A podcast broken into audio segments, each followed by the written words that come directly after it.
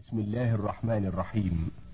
كتاب شذا العرف في فن الصرف تأليف فضيلة الأستاذ المرحوم الشيخ أحمد الحملاوي، أستاذ العلوم العربية بدار العلوم وأحد علماء الأزهر الشريف وناظر مدرسة عثمان باشا ماهر.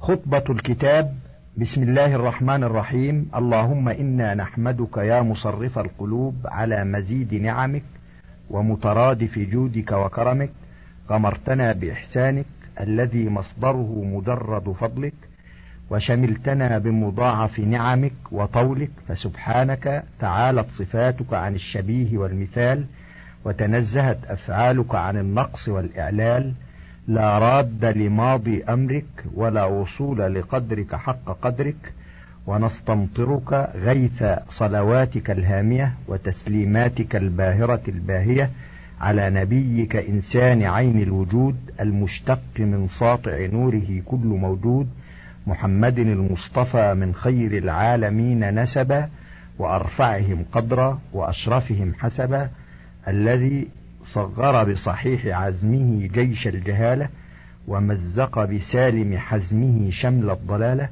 وعلى آله مظاهر الحكم وصحبه مصادر الهمم، الذين مهدوا بلفيف جمعهم المقرون بالسداد سبيل الهدى ومعالم الرشاد. وبعد، فما انتظم عقد علم إلا والصرف واسطته، ولا ارتفع مناره إلا وهو قاعدته، إذ هو إحدى دعائم الأدب، وبه تعرف سعة كلام العرب، وتنجلي فرائد مفردات الآيات القرآنية والأحاديث النبوية، وهما الواسطة في الوصول إلى السعادة الدينية والدنيوية.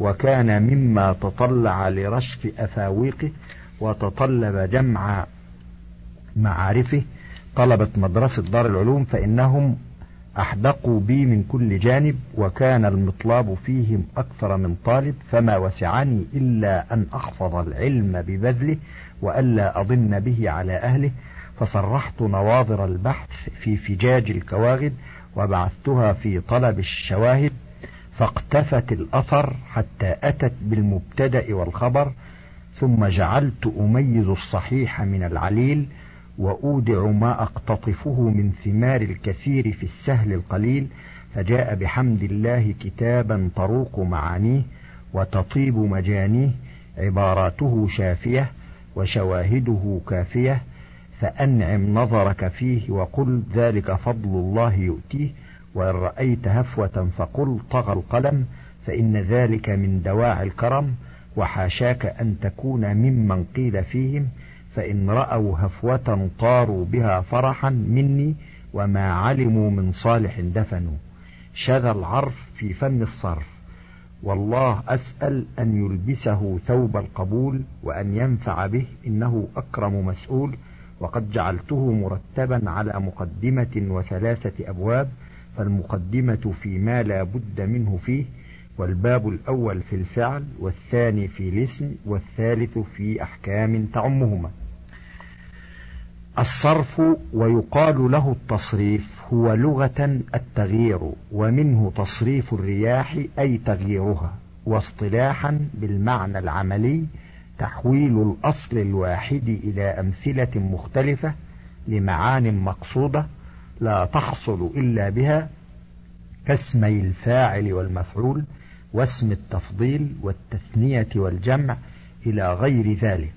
وبالمعنى العلمي، علم بأصول يعرف بها أحوال أبنية الكلمة التي ليست بإعراب ولا بناء.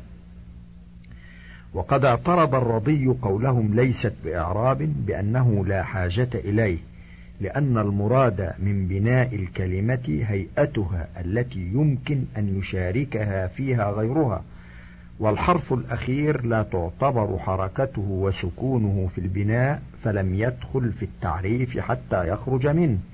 ودفعه الشيخ عبد الله على الشافية بأنه لم يخرج عن كونه حالا من أحوال الأبنية، لأن أحوال بعض الشيء أحوال لذلك الشيء، فسقط الاعتراض. انتهى ملخصا.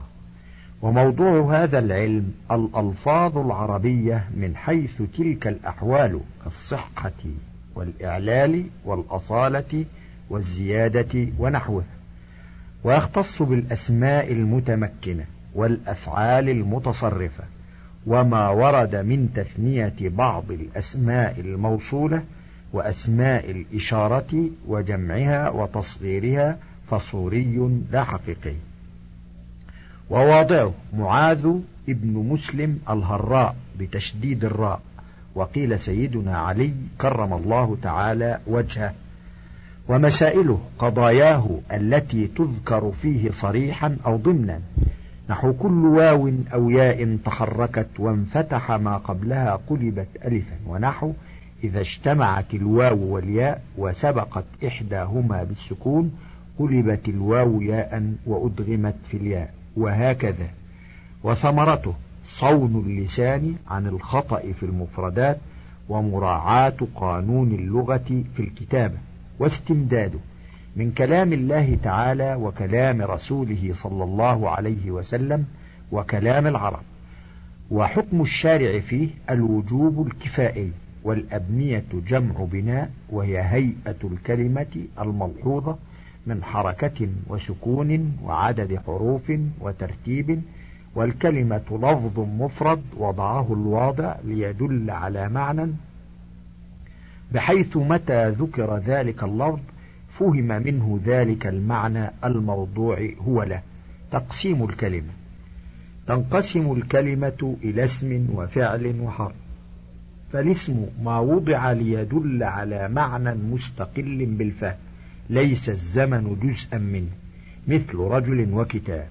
والفعل ما وضع ليدل على معنى مستقل بالفهم والزمن جزء منه، مثل كتب ويقرأ واحفظ. والحرف ما وضع ليدل على معنى غير مستقل بالفهم، مثل هل وفي ولم، ولا دخل له هنا كما مر.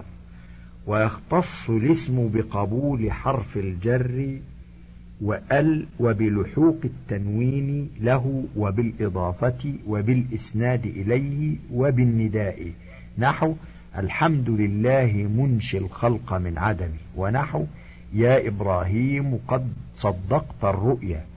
ويختص الفعل بقبول قد والسين وسوف والنواصب والجوازم، وبلحوق تاء الفاعل وتاء التأنيث الساكنة ونون التوكيد وياء المخاطبة له، نحو قد أفلح من تزكى، وقوله تعالى سنقرئك فلا تنسى، ولسوف يعطيك ربك فترضى، لن تنالوا البر حتى تنفقوا مما تحبون، لم يلد ولم يولد، ربنا وسعت كل شيء رحمة وعلما، قالت إن أبي يدعوك ليجزيك أجر ما سقيت لنا، ليسجنن ولا يكونا من الصاغرين، يا أيتها النفس المطمئنة ارجعي إلى ربك راضية مرضية.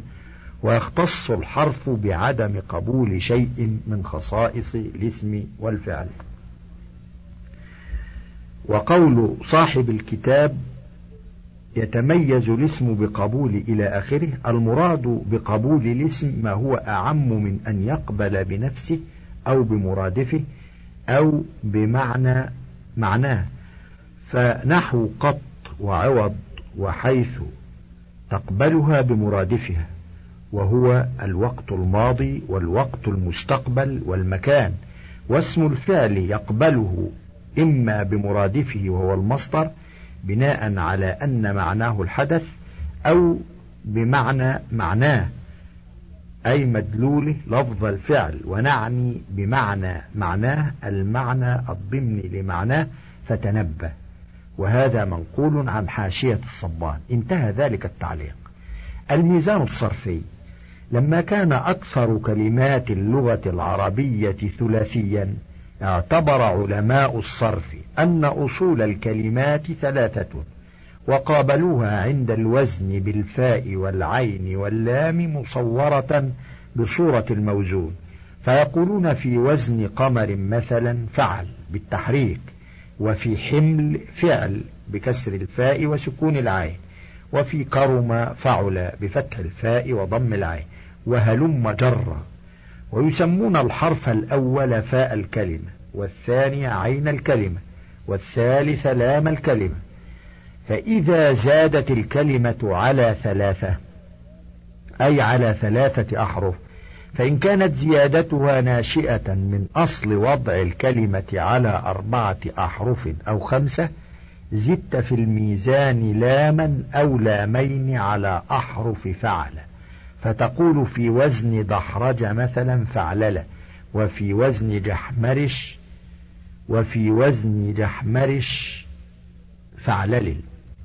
وإن كانت ناشئة من تكرير حرف من أصول الكلمة، كررت ما يقابله في الميزان، فتقول في وزن قدم مثلا بتشديد العين فعل، وفي وزن جلبب فعلل، ويقال له مضاعف العين أو اللام. وإن كانت الزيادة ناشئة من زيادة حرف أو أكثر من حروف سألتمونيها، التي هي حروف الزيادة، قابلت الأصول بالأصول وعبرت عن الزائد بلفظه، فتقول في وزن قائم مثلا فاعل، وفي وزن تقدم تفعل، وفي وزن استخرج استفعل، وفي وزن مجتهد مفتعل، وهكذا. وفيما إذا كان الزائد مبدلا من تاء الافتعال ينطق بها نظرا إلى الأصل، فيقال مثلا في وزن اضطرب افتعل وافتعل، وقد أجازه الرضي. وفيما إذا كان مبدأ من مبدلا من تاء الافتعال ينطق بها نظرا إلى الأصل. ثالثا، وإن حصل حذف في الموزون حذف ما يقابله في الميزان، فتقول في وزن قل مثلا فل، وفي وزن قاض فاعل، وفي وزن عدة عله. وإن حصل قلب في الموزون حصل أيضا في الميزان، فيقال مثلا في وزن جاه عفل، بتقديم العين على الفاء. والمراد بالقلب القلب المكاني وهو سماعي. أما إذا حصل القلب بالإعلال في الموزون فلا يحصل في الميزان شيء، بل يبقى على حال مثل قال وباع، فإنهما بوزن فعل. ويعرف القلب بأمور خمسة: الأول الاشتقاق كناء بالمد، فإن المصدر وهو النأي دليل على أن ناء الممدود مقلوب ناء، فيقال ناء على وزن, على وزن فلع. وكما في جاه فإن وروده وجه ووجه دليل على أن جاه مقلوب وجه، فيقال جاه على وزن عفل. وكما في قسي فإن ورود مفرده وهو قوس دليل على أنه مقلوب قووس، فقدمت اللام في موضع العين فصار قسو على وزن فلوع، فقلبت الواو الثانية واء لوقوعها طرفا، والواو الأولى لاجتماعها مع الياء وسبق إحداهما بالسكون، وكسرت السين لمناسبة الياء، والقاف لعسر الانتقال من ضم إلى كسر. وكما في حادي أيضا فإن ورود وحده دليل على أنه مقلوب واحد، فوزن حادي عالف. الثاني التصحيح مع وجود موجب الإعلال، كما في أيس فإن تصحيحه مع وجود الموجب وهو تحرك الياء وانفتاح ما قبلها دليل على أنه مقلوب يئس، فيقال أيس على وزن عافلة. ويعرف القلب هنا أيضا بأصله وهو اليأس.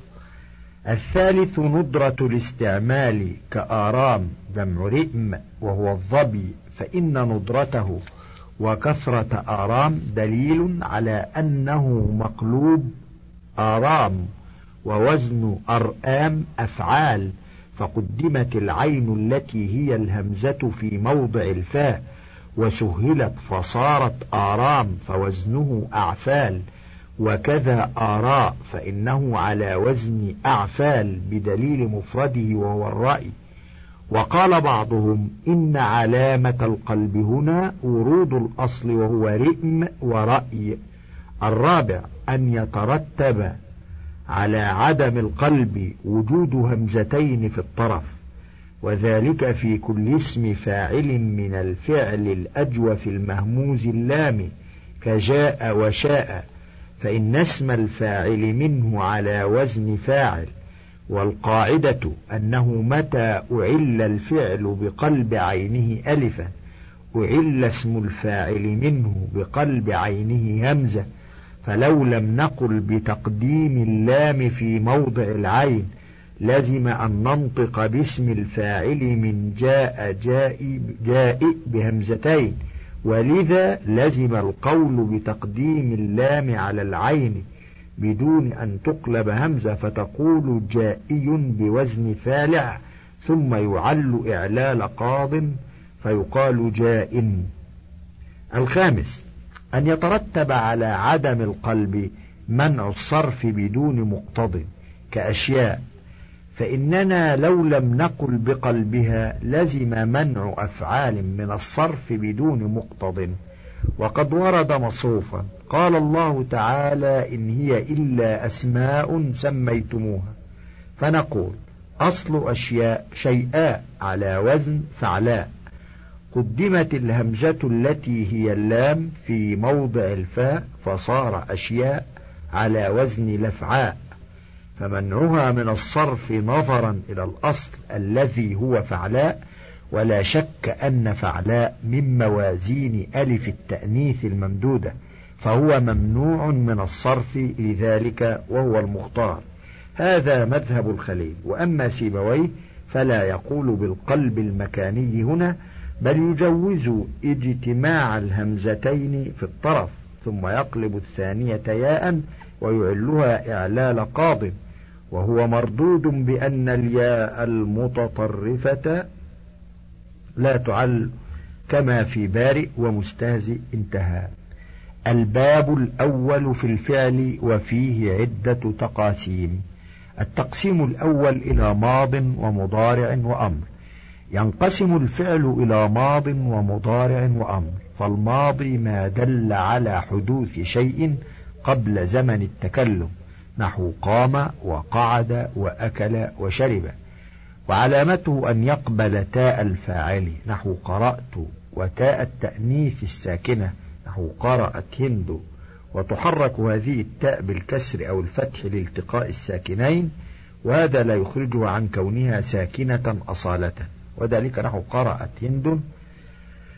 والمضارع ما دل على حدوث شيء في زمن التكلم أو بعده، نحو يقرأ ويكتب، فهو صالح للحال أو الاستقبال، ويعينه للحال لام الابتداء ولا وما النافيتان، نحو إني لا يحزنني أن تذهبوا به، لا يحب الله الجهر بالسوء من القول، وما تدري نفس ماذا تكسب غدا، ويعينه للاستقبال السين وسوف ولن وأن وإن، نحو سيقول السفهاء من الناس ما ولاهم عن قبلتهم التي كانوا عليه، ولسوف يعطيك ربك فترضى، لن تنالوا البر حتى تنفقوا مما تحبون، وأن تصوموا خير لكم، إن ينصركم الله فلا غالب لكم، وعلامته أن يصح وقوعه بعد لم، نحو لم يلد ولم يولد،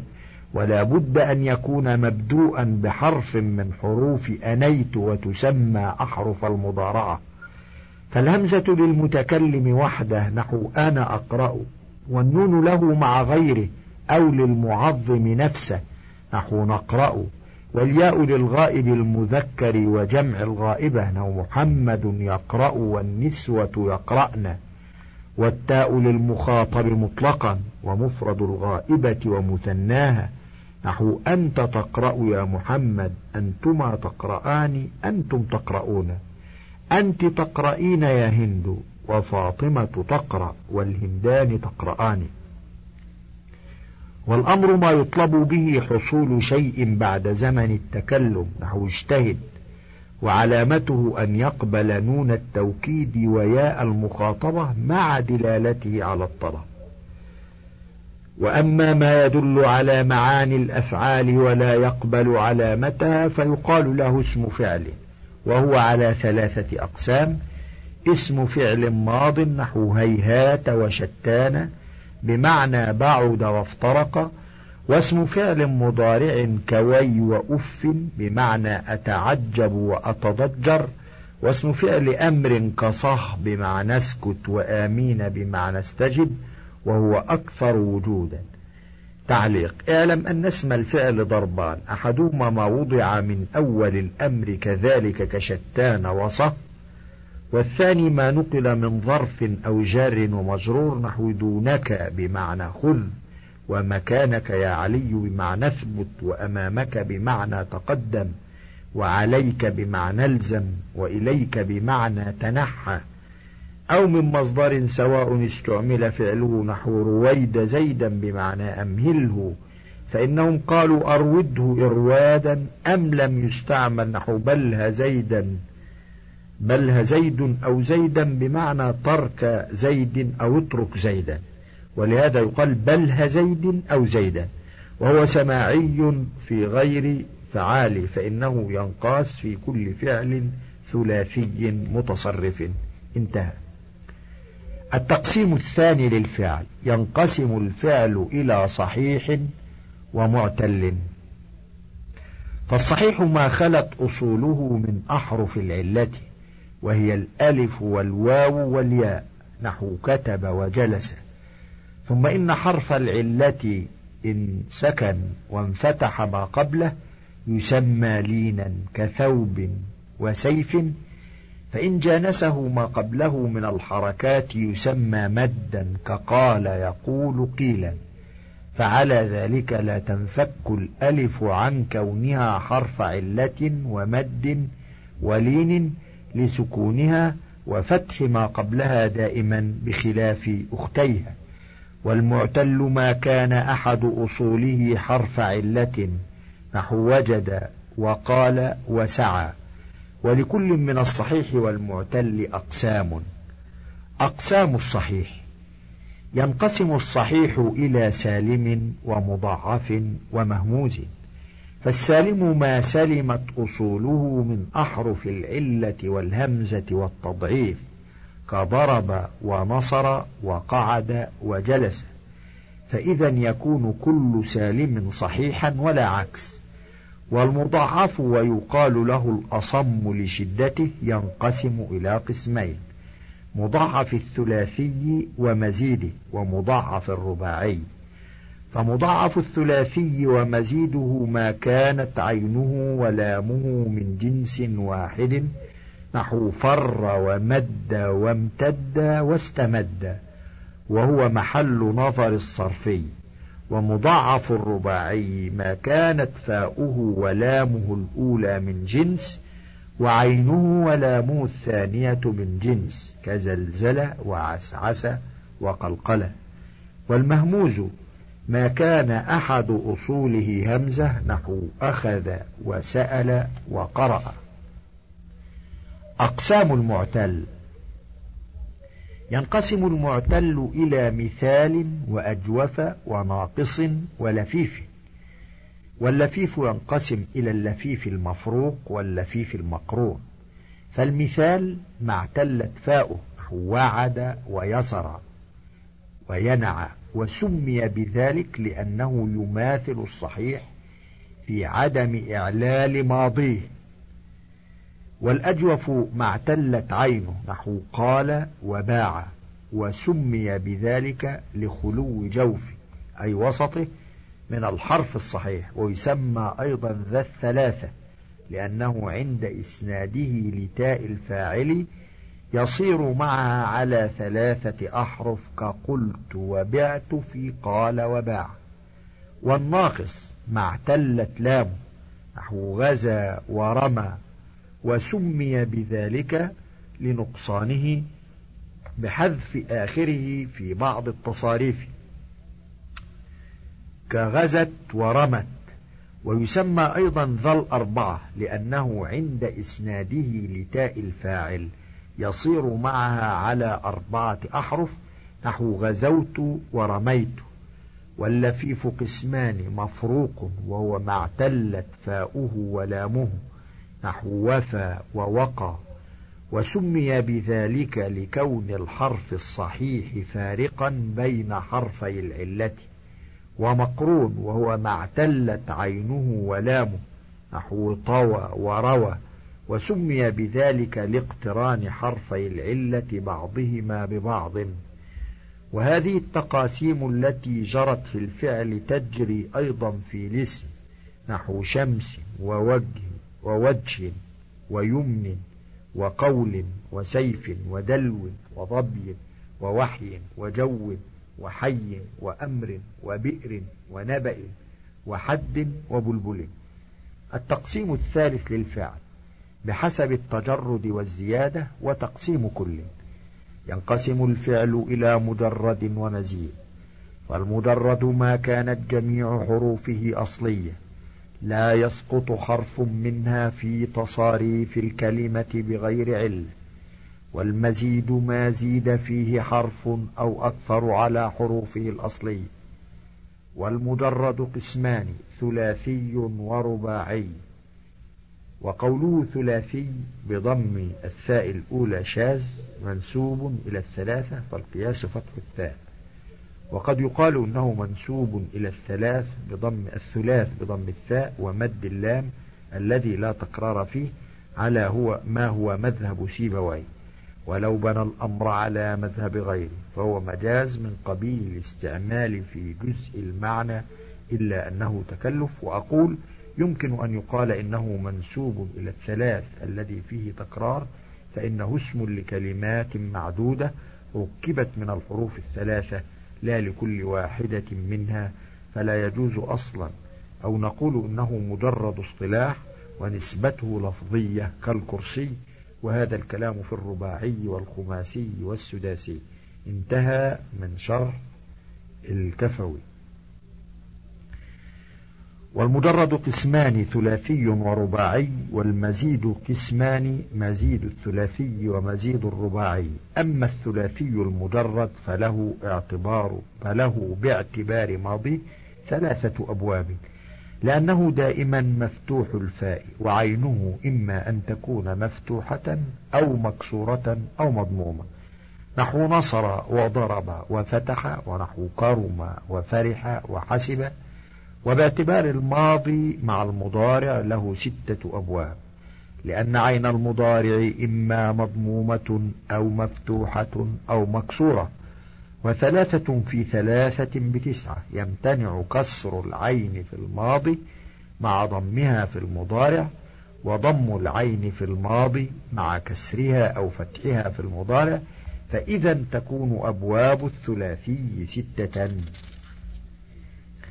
الباب الأول فعل يفعل بفتح العين في الماضي وضمها في المضارع كنصر ينصر، وقعد يقعد، وأخذ يأخذ، وبرأ يبرؤ، وقال يقول، وغزا يغزو، ومر يمر. الباب الثاني فعل يفعل بفتح العين في الماضي وكسرها في المضارع كضرب يضرب، وجلس يجلس، ووعد يعد، وباع يبيع، ورمى يرمي، ووقى يقي، وطوى يطوي، وفر يفر، وأتى يأتي، وجاء يجيء، وأبر النخل يأبره، وهنأ يهنئ، وأوى يأوي، ووأى يئي بمعنى وعد. الباب الثالث فعل يفعل بالفتح فيهما كفتح يفتح، وذهب يذهب، وسعى يسعى، ووضع يضع، ويفع ييفع، ووهل يوهل، وأله يأله، وسأل يسأل، وقرأ يقرأ. وكل ما كانت عينه مفتوحة في الماضي والمضارع فهو حلقي العين أو اللام، وليس كل ما كان حلقيا كان مفتوحا فيهما. وحروف الحلق ستة: الهمزة والياء والحاء والخاء والعين والغين. وما جاء من هذا الباب بدون حرف حلقي فشاذ، كأبى يأبى وهلك يهلك في إحدى لغتيه، أو من تداخل اللغات كركن يركن وقلا يقلى، غير فصيح. وبقي يبقى لغة طي، والأصل كسر العين في الماضي، ولكنهم قلبوه فتحة تخفيفا، وهذا قياس عندهم. الباب الرابع: فعل يفعل، بكسر العين في الماضي وفتحها في المضارع، كفرح يفرح، وعلم يعلم، ووجل يوجل، ويبس ييبس، وخاف يخاف، وهاب يهاب، وغيد يغيد، وعور يعور، ورضي يرضى، وقوي يقوى، ووجي يوجى، وعض يعض، وأمن يأمن، وسئم يسأم، وصبئ يصبأ. ويأتي من هذا الباب الأفعال الدالة على الفرح وتوابعه والامتلاء والخلو والألوان والعيوب والخلق الظاهرة التي تذكر لتحلية الإنسان في الغزل، كفرح وطرب وبطر وأشر وغضب وحزن، وكشبع وروي وسكر، وكعطش وظمئ وصبي وهيم وحمر وسود، وكعور وعمش وجهر، وكغيد وهفي ولمي. الباب الخامس: فعل يفعل، بضم العين، كشرف يشرف، وحسن يحسن، ووسم يوسم، ويمن ييمن، وأسل يأسل، ولأم يلأم، وجرؤ يجرؤ، وصرو يسرو. ولم يرد من هذا الباب يائي العين إلا لفظة هيئة، صار ذا هيئة. ولا يأتي اللام وهو متصرف، ولا يائي اللام وهو متصرف إلا نهو من النهية بمعنى العقل، ولا مضاعفا إلا قليلا، كشررت مثلث الراء، ولببت بضم العين وكسرها، والمضارع تلب بفتح العين لا غير. وهذا الباب للأوصاف الخلقية، وهي التي لها مكث، ولك أن تحول كل فعل ثلاثي إلى هذا الباب للدلالة على أن معناه صار كالغريزة في صاحبه. وربما استعملت أفعال هذا الباب للتعجب فتسلخها عن الحدث فتسلخها عن الحدث. الباب السادس: فعل يفعل، بالكسر فيهما، كحسب يحسب، ونعم ينعم، وهو قليل في الصحيح كثير في المعتل كما ساد. تنبيهات: الأول: كل أفعال هذا الباب تكون متعدية ولازمة، إلا أفعال الباب الخامس فلا تكون إلا لازمة. وأما رحبتك الدار فعلى التوسع، والأصل رحبت بك الدار. والأبواب الثلاثة الأولى تسمى دعائم الأبواب، وهي في الكثرة على ذلك الترتيب. الثاني: أن فعل المفتوح العين إن كان أوله همزة أو واوا فالغالب أنه من باب ضرب، كأسر يأسر، وأتى يأتي، ووعد يعد، ووزن يزن. ومن غير الغالب أخذ وأكل ووهل. وإن كان مضاعفا فالغالب أنه من باب نصر إن كان متعديا، كمده يمده، وصده يصده. ومن باب ضرب إن كان لازما، كخف يخف، وشذ يشذ بالذال المعجمة. وقوله فالغالب أنه من باب نصر إن كان متعديا، أي ومن غير الغالب مر به يمر، وجل القوم من المنزل يدلون جلاء، وجلوا وجلوا ارتحلوا عنه، وهبت الريح تهب هبيبا وهبوبا، وذرت الشمس فاض شعاعها على الأرض عند الطلوع. انتهى. الثاني أن فعل المفتوح العين إن كان أوله همزا أو واوا فالغالب أنه من باب ضرب، كأسر يأسر، وأتى يأتي، ووعد يعد، ووزن يزن. ومن غير الغالب أخذ وأكل ووهل. وإن كان مضاعفا فالغالب أنه من باب نصر إن كان متعديا، كمده يمده، وصده يصده. ومن باب ضرب إن كان لازما، كخف يخف، وشذ يشذ، بالذال المعجمة.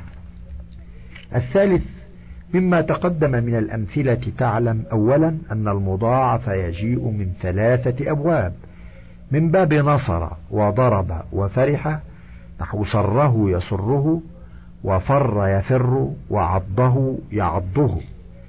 ومهموز الفاء يجيء من خمسة أبواب، من باب نصر وضرب وفتح وفرح وشرف، نحو أخذ يأخذ، أسر يأسر، أهب يأهب، آمن يأمن، أسل يأسل. ومهموز العين يجيء من أربعة أبواب، من باب ضرب وفتح وفرح وشرف، نحو وأى يأي، سأل يسأل، سئم يسأل، لأم يلأم. رابعا ومهموز اللام يجيء من خمسة أبواب، من باب نصر وضرب وفتح وفرح وشرف، نحو برأ يبرؤ، وهنأ يهنئ، وقرأ يقرأ، وصدئ يصدأ، وجرؤ يجرؤ.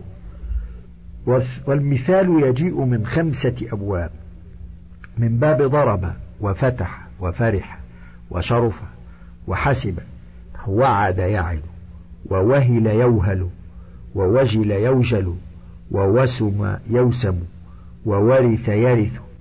وقد ورد من باب نصر لفظة واحدة في لغة عامرية، وهي وجد يجد. قال جرير: لو شئت قد نقع الفؤاد بشربة تدع الصوادي لا يجدن غليلا. روى بضم الجيم وكسرها، لا يجدن لا يجدن. يقول لمحبوبته: لو شئت قد روي الفؤاد بشربة من ريقك تترك الصوادي أي العطاش لا يجدن حرارة العطش. سادسا والأجوف يجيء من ثلاثة أبواب، من باب نصر وضرب وفرح، نحو قال يقول، باع يبيع، خاف يخاف، غيد يغيد، عاور يعور، إلا أن شرطه أن يكون في الباب الأول واويا، وفي الثاني يائيا، وفي الثالث مطلقا، وجاء طال يطول فقط من باب شرف. سابعا والناقص يجيء من خمسة أبواب، من باب نصر وضرب وفتح وفرح وشرف، نحو دعا ورمى وسعى ورضي وصروى. ويشترط في الناقص من الباب الأول والثاني ما اشترط في الأجوف منهما. واللفيف المفروق يجيء من ثلاثة أبواب، من باب ضرب وفرح وحسب، نحو وفى يفي، ووجي يوجى، وولي يلي. تاسعا واللفيف المقرون يجيء من باب ضرب وفرح، نحو روى يروي، وقوي يقوى. ولم يرد يائي العين واللام إلا في كلمتين من باب فرح، هما عي وحي. الرابع الفعل الأجوف إن كان بالألف في الماضي وبالواو في المضارع، فهو من باب نصر كقال يقول، ما عدا طال يطول، فإنها من باب شرفة. وإن كان بالألف في الماضي وبالياء في المضارع، فهو من باب ضرب كباع يبيع. وإن كان بالألف أو بالياء أو بالواو فيهما فهو من باب فرح، كخاف يخاف، وغيد يغيد، وعور يعور. والناقص إن كان بالألف في الماضي وبالواو في المضارع فهو من باب نصر، كدعا يدعو. وإن كان بالألف في الماضي وبالياء في المضارع فهو من باب ضرب، كرمى يرمي. وإن كان بالألف فيهما فهو من باب فتح، كسعى يسعى. وإن كان بالواو فيهما فهو من باب شرف، كصرو يصرو. وإن كان بالياء فيهما فهو من باب حسبك ولي يلي. وإن كان بالياء في الماضي وبالألف في المضارع فهو من باب فرح، كرضي يرضى. الخامس، لم يرد في اللغة ما يجب كسر عينه في الماضي والمضارع إلا ثلاثة عشر فعلا، وهي وثق به، ووجد عليه أي حزن، وورث المال، وورع عن الشبهات، وورك أي اضطجع، وورم الجرح أي اكتنز، ووعق عليه أي عجل، ووفق أمره أي صادفه موافقا، ووقه له أي سمع، ووكم أي اغتم، وولي الأمر، وومق أي أحب. وورد أحد عشر فعلا تكسر عينها في الماضي ويجوز الكسر والفتح في المضارع، وهي بائس بالباء الموحدة، وحسب، ووبق أي هلك، ووحمت الحبلى، ووحر صدره، ووغر أي اغتاظ فيهما، وولغ الكلب، وولها، ووهلا اضطرب فيهما، ويئس منه، ويبس الغصن. السادس، كون الثلاثي على وزن معين من الأوزان الستة المتقدمة سماعي، فلا يعتمد في معرفتها على قاعدة، غير أنه يمكن تقريبه بمراعاة هذه الضوابط. يجب فيه مراعاة صورة الماضي والمضارع معا، لمخالفة صورة المضارع للماضي الواحد كما رأيت، وفي غيره تراعى صورة الماضي فقط، لأن لكل ماض مضارعا لا تختلف صورته فيه. السابع، ما بني من الأفعال مطلقا للدلالة على الغلبة في المفاخرة فقياس مضارعه ضم عينه، كسابقني زيد فسبقته فأنا أسبقه، ما لم يكن واوي الفاء أو يائي العين أو اللام فقياس مضارعه كسر عينه، كواثبته فوثبته فأنا أثبه، وبايعته فبعته فأنا أبيعه، وراميته فرميته فأنا أرميه. أوزان الرباعي المجرد وملحقاته. للرباعي المجرد وزن واحد وهو فعلل، كدحرج يدحرج، ودربخ يدربخ. ومعنى دربخ الرجل إذا طأطأ رأسه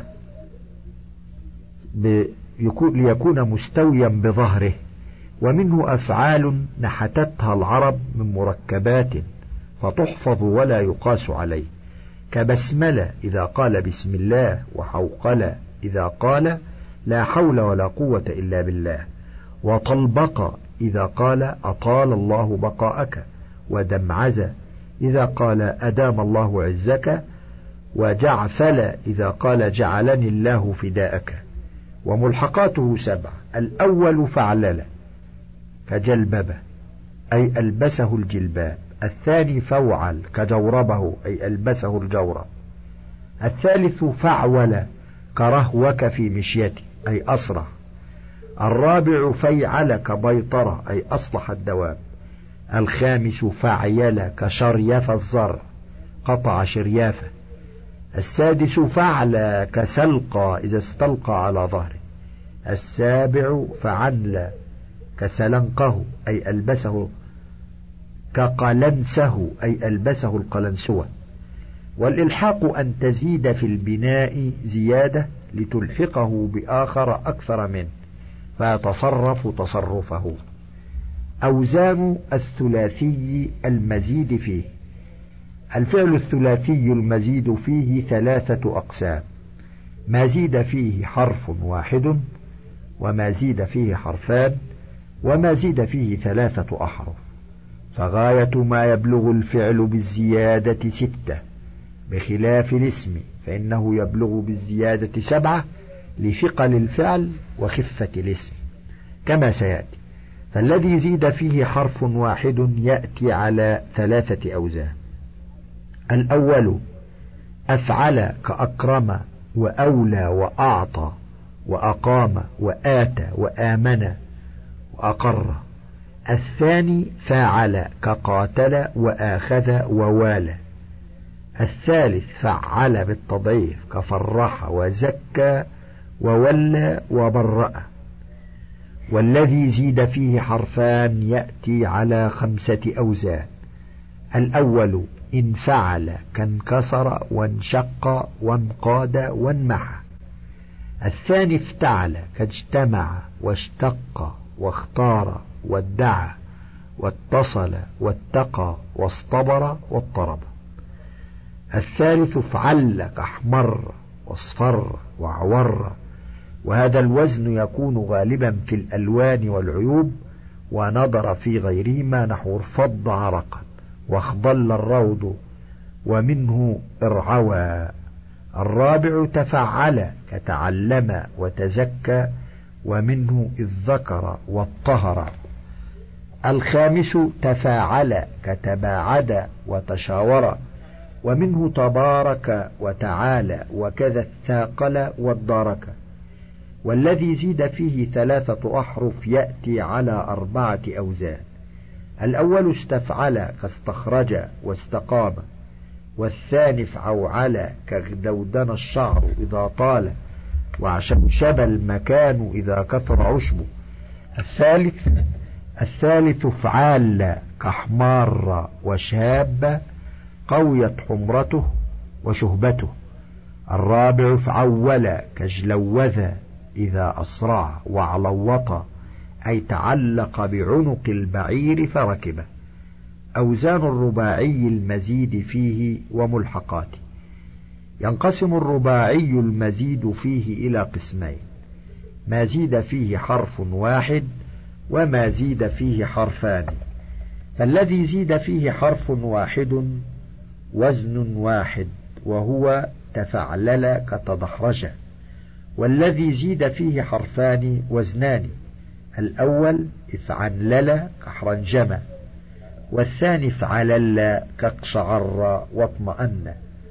والملحق بما زيد فيه حرف واحد يأتي على ستة أوزان: الأول تفعلل كتجلبب، الثاني تفعول كترهوك، الثالث تفيعل كتشيطن، الرابع تفعول كتجورب، الخامس تمفعل كتمسكن، السادس السادس تفعل تفعل كتسلقى.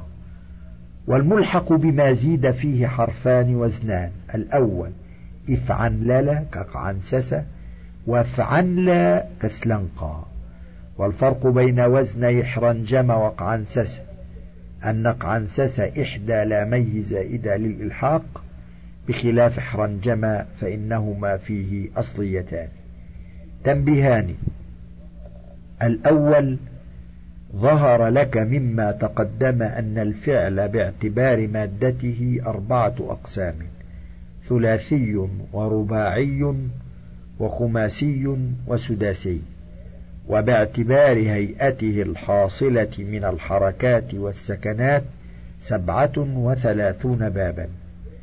الثاني لا يلزم في كل مجرد أن يستعمل له مزيد، ولا في كل مزيد أن يستعمل له مجرد، ولا فيما استعمل فيه بعض المزيدات أن يستعمل فيه البعض الآخر، بل المدار في كل ذلك على السماع، ويستثنى من ذلك الثلاثي اللازم، فتضطرد زيادة الهمزة في أوله للتعدية، فيقال في ذهب أذهب، وفي خرج أخرج. فصل في معاني صيغ الزوائد. الأول أفعل، تأتي لعدة معاني. الأول منها التعدية، وهي تصيير الفاعل بالهمزة مفعولا، كأقمت زيدا وأقعدته وأقرأته. الأصل قام زيد وقعد وقرأ، فلما دخلت عليه الهمزة صار زيد مقاما مقعدا مقرأا، فإذا كان الفعل لازما صار بهما متعديا لواحد، وإذا كان متعديا لواحد صار بهما متعديا لاثنين، وإذا كان متعديا لاثنين صار بهما متعديا لثلاثة. ولم يوجد في اللغة ما هو متعد لاثنين وصار بالهمزة متعديا لثلاثة إلا رأى وعلم، كرأى وعلم زيد بكرا قائما، تقول أريت أو أعلمت زيدا بكرا قائما. الثاني صيرورة شيء ذا شيء، كألبن الرجل وأطمر وأفلس، صار ذا لبن وتمر وفلوس. الثالث الدخول في شيء مكانا كان أو زمانا، كأشأم وأعرق وأصبح وأمسى، أي دخل في الشام والعراق والصباح والمساء. الرابع السلب والإزالة، كأقذيت عين فلان، وأعجمت الكتاب أي أزلت القذى عن عينه، وأزلت عجمة الكتاب بنقطه. الخامس مصادفة الشيء على صفة، كأحمدت زيدا وأكرمته، أي صادفته محمودا أو كريما، وكأبخلته أي صادفته بخيلا. السادس الاستحقاق، كأحصد الزرع وأزوجت هند، أي استحق الزرع الحصاد واستحقت هند الزواج. السابع التعريض، كأرهنت المتاع وأبعته، أي عرضته للرهن وللبيع. الثامن أن يكون بمعنى استفعل، كأعظمته أي استعظمته. التاسع أن يكون مطاوعا لفعل بالتشديد، نحو فطرته فأفطر، وبشرته فأبشر. العاشر التمكين، كأحفرته النهر، أي مكنته من حفره. وربما جاء المهموز كأصله، كسرى وأسرى، أو أغنى عن أصله لعدم وروده، كأفلح أي فاز. ونظر مجيء الفعل متعديا بلا همزة ولازما بها، كنسلت ريش الطائر وأنسل الريش، وعرضت الشيء أظهرته وأعرض الشيء ظهر، وكببت زيدا على وجهه وأكب زيد على وجهه، وقشعت الريح السحاب وأقشع السحاب، كما قال الشاعر: كما أبرقت قوما عطاشا غمامة، فلما رأوها أقشعت وتجلت. فاعل، يكثر استعمال هذا هذا الوزن في معنيين، أحدهما التشارك بين اثنين فأكثر، وهو أن يفعل أحدهما بصاحبه فعلا فيقابله الآخر بمثله، وحينئذ فينسب للبادئ نسبة الفاعلية وللمقابل نسبة المفعولية. فإذا كان أصل الفعل لازما صار بهذه الصيغة متعديا، نحو ماشيته، والأصل مشيت ومشى. وفي هذه الصيغة معنى المغالبة، ويدل على غلبة أحدهما بصيغة فعل من باب نصر، ما لم يكن واوي الفاء أو يائي العين أو اللام، فإنه يدل على الغلبة من باب ضرب كما تقدم. ومتى كان فعل للدلالة على الغلبة كان متعديا، وإن كان أصله لازما، وكان من باب نصر أو ضرب على ما تقدم من أي باب كان.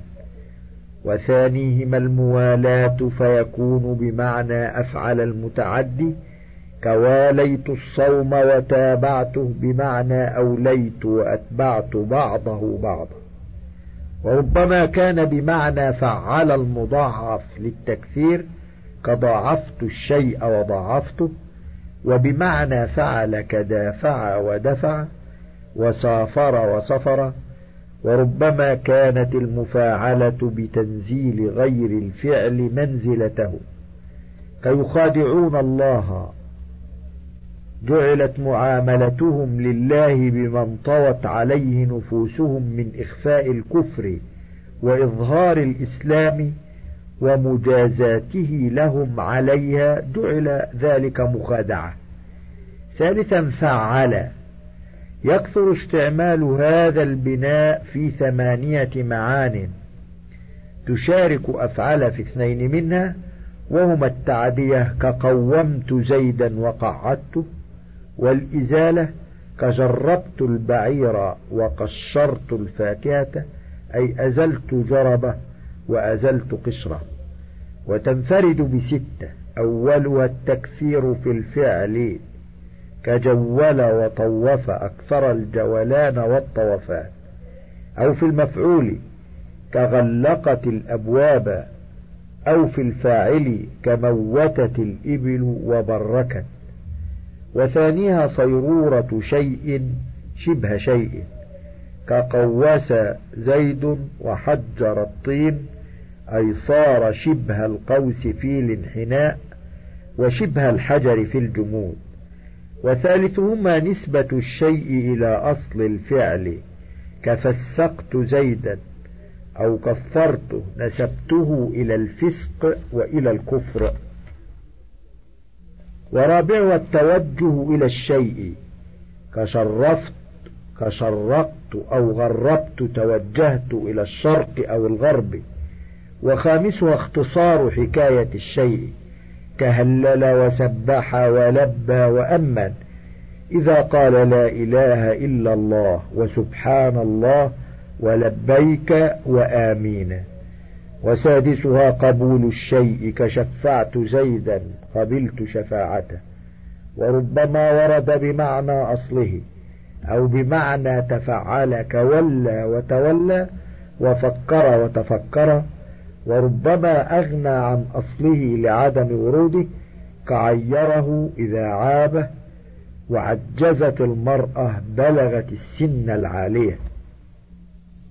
انتهى الشريط الأول، وللكتاب بقية على الشريط التالي.